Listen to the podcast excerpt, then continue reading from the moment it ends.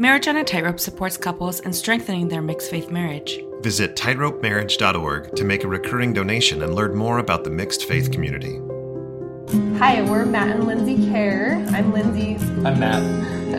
you may have heard us before on Allan and Kattie's podcast. Um, they interviewed us several months back, and um, when I found out that Allan was going to be going back to church, when I read his message about that online a few days ago, I approached him and asked if it would be okay if I participated as well.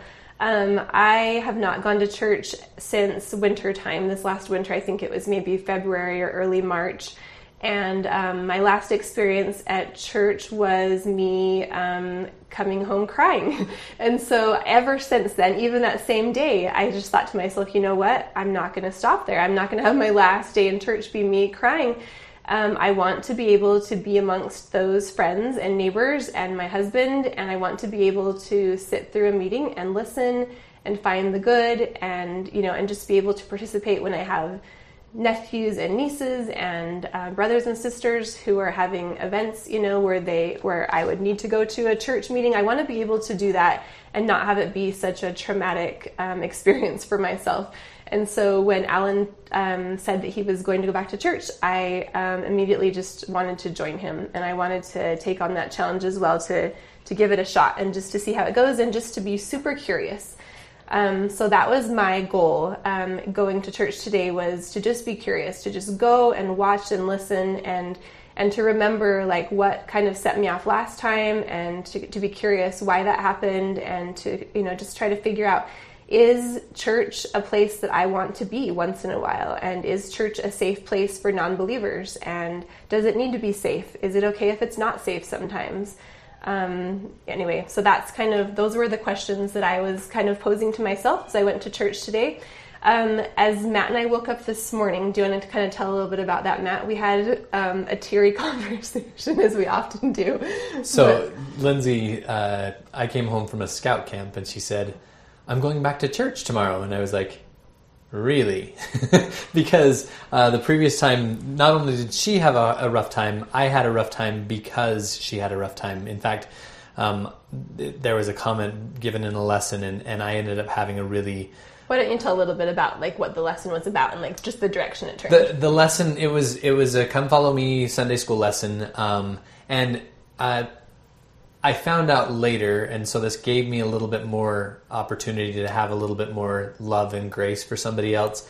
That the person who was teaching the Sunday school lesson was kind of asked last minute to teach, um, so he wasn't fully prepared, and uh, and the topic was something to the effect of um, the light of Christ. The light of Christ. Yeah, yeah, it was it was the light of Christ, and and uh, he he started by talking about some people that he knew uh, who had left the church and um, how he he'd seen, in his opinion, he'd seen the light of Christ go out of their lives. And a coworker who just had never been a member of the church. Yeah, uh-huh. and yeah. and um, as Lindsay describes it, her eject button went off, and she was like, "I I have to leave." Um, and so after she left, I, I sat there for a few minutes thinking. I sat there thinking, what, what am I doing? Like, what am I going to do about this? Um, and I couldn't just sit there through the rest of the lesson and, and know that my wife had just walked home um, in tears. And so I left and, and went back, went to our house um, and comforted her. But then I also knew that I wanted to be back there to try and understand what I was feeling. And um, I didn't want to have want to have hard feelings towards this person. That was the funny part about it too is that I my eject button did go off, but it felt useful to me. It didn't feel I didn't feel like oh someone just you know just abused me and now I'm a victim and I have to leave or something. It didn't feel that way at all. I just felt sad. That was it. and I think because I've been trying to do so much work on myself personally, like just owning my own um, emotions and feelings and and just allowing myself to feel emotion, that's what happened. I just allowed myself to feel emotion. And um, when he said those words, I felt super sad. And so I walked home crying, but it was like a really useful emotion. It was a useful cry. I got home and I cried for probably another five or 10 minutes and then I was done. And I, the entire time, I honestly never even felt malice towards him. I just was like, that was just sad. That was just an unfortunate situation where I heard words that just didn't feel good or kind and they, and I felt sad about them.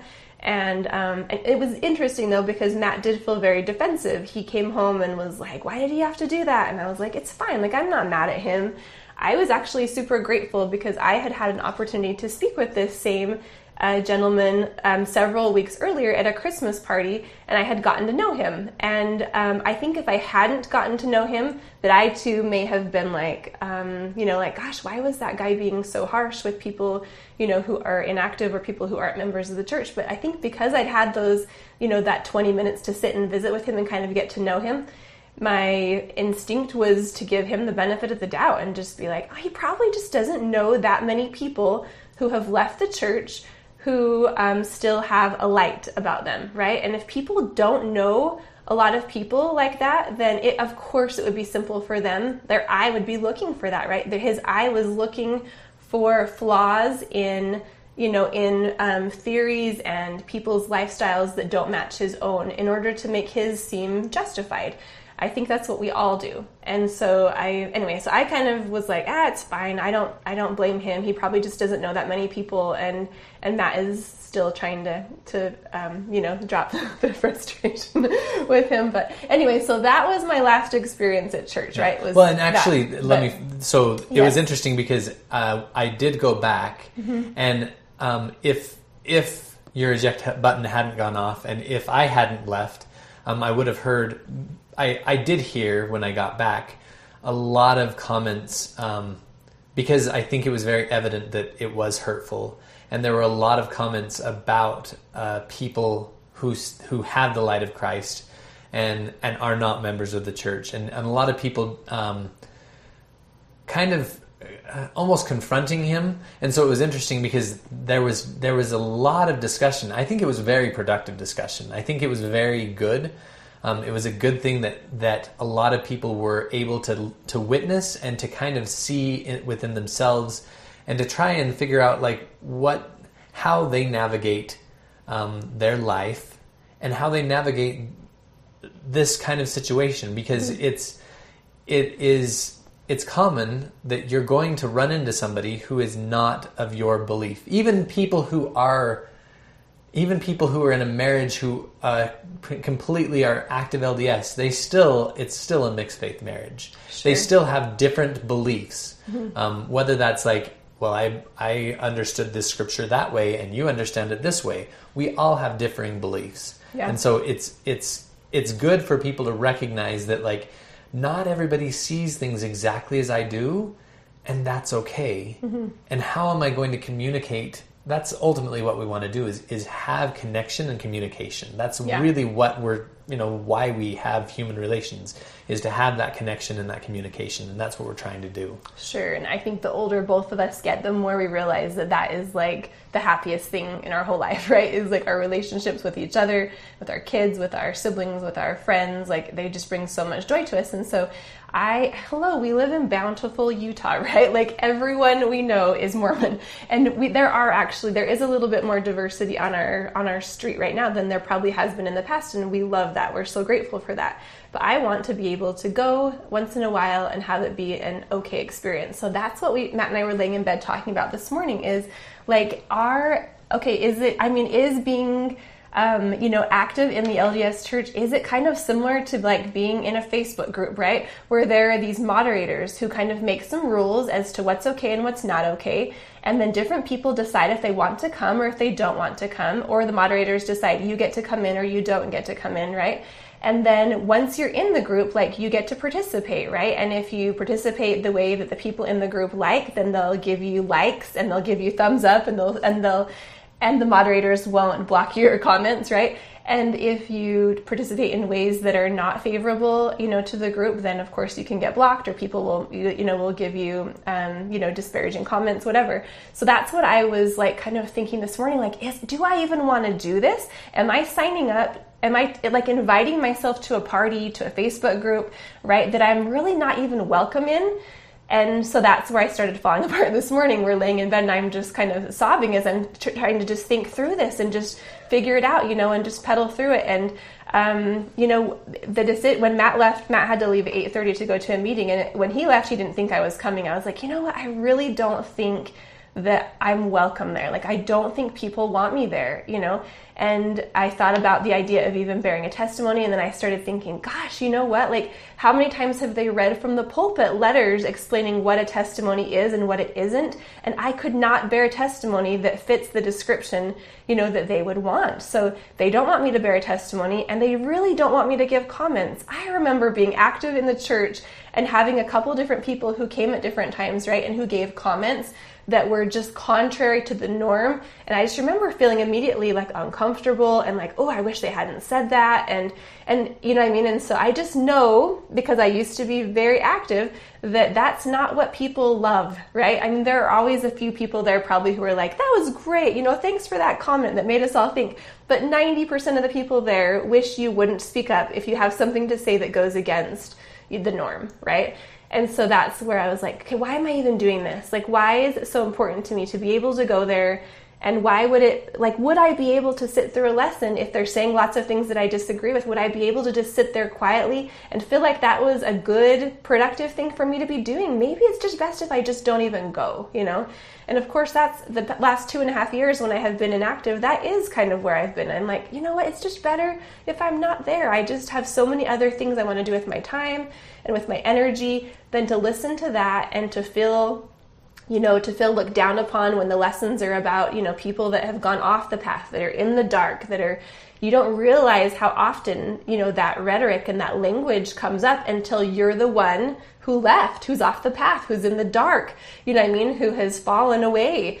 All those all those comments, like you just yeah, you just don't notice them until you're the one, right? And then that's when church starts to feel so hurtful and so and so exhausting. And so it's like, gosh, you know, for the longest time it just did not feel worth it. But yeah, after this last time when I came home crying, I was determined. I was like, you know what? I'm not ending like this. I'm not just going to walk away crying and never go back again. I'm going to get to a point where I can go and sit through a meeting and it's going to be okay. So that's where we were. So Matt leaves for his meeting this morning at 8:30. He's pretty sure I'm not going to come because I've convinced myself that I am not welcome at the party. And then 12 o'clock rolls around, and who walks in? You do. It's me. In sparkly gold shoes and black pants and this great little sweater. And she just uh-huh. walks in and, and sits down next to me. And I'm like, oh, hi. you decided to come. you decided to come. And it's interesting hmm. because because being so it's interesting when when someone you know goes through a faith transition i think you all go through a faith transition it it adjusts even in the slightest way of how you look at things mm-hmm. or how you think about things. And you have to make sense about things for yourself. And you can't I, I think it's unfair to say you should or you shouldn't to either one of you. Totally. And yeah. and so sometimes that's where our brains really want to go. They want to go to um, here's my manual for you and this is what you should do Mm-hmm. Here's my, you know, these are the things that I think you should be doing. Mm-hmm. Um, and it's it's really it's unfair to the other person, and it's unfair to you because y- you are suddenly giving your power over to somebody else to say, okay, if you do these things, I'm going to feel happy, and if you do these things, I'm going to feel sad. And so when you came in, I I really was trying to think, okay, because I trust you and I love you, and, and, that's what I said to you before I left. Mm-hmm. I said because um, you said I don't think they want you there, and I said I want you here or there or wherever you want to be, and and um, because I I don't think that it's necessarily important for you to to come to church with me if you if it feels so if it doesn't feel productive, I don't want you to be there. Mm-hmm. Like if it's if it feels hurtful for you, I don't want you to be there because I love you and and I want you to be I want you to be in a place that you're growing and learning. And I don't want to be home. I don't want to leave and not be at church because I feel like it's a place that's helpful for me. Mm-hmm. But I understand that that's not the case for everybody. And we've run into, you know, just a, a roadblock a few times, right, where I say, but like remember last time how I left crying? Like why doesn't that make you not want to go back? right? And that's such a tricky question, right? Cuz it's not fair, but it is, right? It's just like such a tricky one. I used the example to Matt this morning like what if our teenage daughter like went and hung out with some friends and they like said, you know, these things that made her cry? Like would you want her to go back there again? And would you want to go hang out with those kids again, right? And I know that's not a perfect example by any means, right? But at the same time, like in my head, it makes sense. And I'm like, why would you want to go hang out with those friends that made our daughter cry, you know? And so, anyway, so we're still working through that kind of stuff. Like, it's just tricky, and there's no perfect answer to like, you know, and and really in the end, what we've come to is that like Matt doesn't have to have a perfect answer. All he has to say is, please trust me that that I go there not to hurt you. That I go there because I like because it feels beneficial to me. And if it ever stops feeling beneficial to me um, then i'll stop going right? And but for now and and same with me like i will yeah. yeah i will start coming back if it starts feeling beneficial to me. And i don't have to have reasons like you know we can't this is what we did for the longest time right we would just make these lists of reasons like these are all the reasons why lindsay should keep coming to church these are all the reasons why Lindsay shouldn't keep coming to church. These are all the reasons why Matt should stop going to church. These are all the reasons why Matt should start going, like, should keep going to church, right? And those lists, like, they just never work out, right? It's such a miserable place to be because your list always feels more justified and always feels more true. And more important. And more important and more like, yeah, like if you are a good human, like, you'll see that this, my list, makes more sense, yeah. right? If, it's if, a miserable yeah. place to be. Well, and it's interesting because, um, I, it's uh, Brene Brown talks about how you you know with with empathy we empathy is is trying to understand where the other person is coming from but she uses the analogy of, of lenses and she says you can't physically take off your lenses. Yeah. They are soldered to your brain. Mm-hmm. you can't and so i i physically don't know what you're going through when when it's so hurtful for you. And I can and and this is what I tried to do this morning is I, I said I I'll stop there for just one second and I physically don't know what you're going through like why it's so good for you right? Like I can try to convince myself that I know what's best for you but I never do mm-hmm. I just never do right sorry go ahead yeah and and that's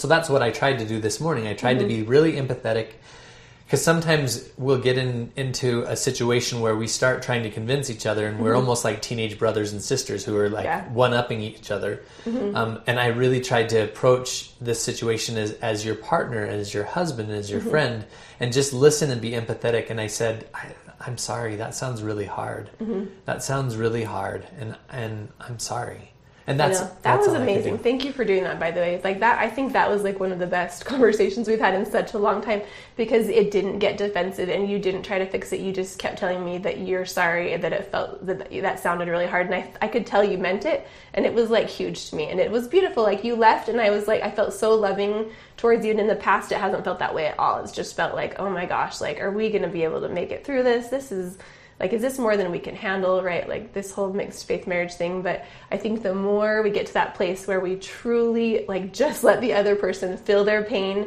or feel whatever it is they need to feel right? And we don't need to fix it for them and we don't need to get defensive right? Like that's when like it's just like that rocket fuel towards like a future that feels hopeful and that feels like so much more fun than the one where we're just constantly fighting and comparing lists and proving each other wrong. Totally. Yeah. So anyway, so church ended up being fine. Like the lessons this week, I'm, it, I mean, you know how it is. It's like it's a crapshoot from week to week. Sometimes the lessons are just laden with you know remarks that are built into them, and other times they're laden with comments you know that that just come from from people who are really doing their best but just you know they just don't know that some things they say sound so harsh to someone who has left. And and so today honestly like i absolutely zero complaints. Like the testimony meeting was beautiful. I was crying which always makes me laugh when i go back um, and cry because i think people always notice they're like oh she's crying. She's crying. She's gonna come back.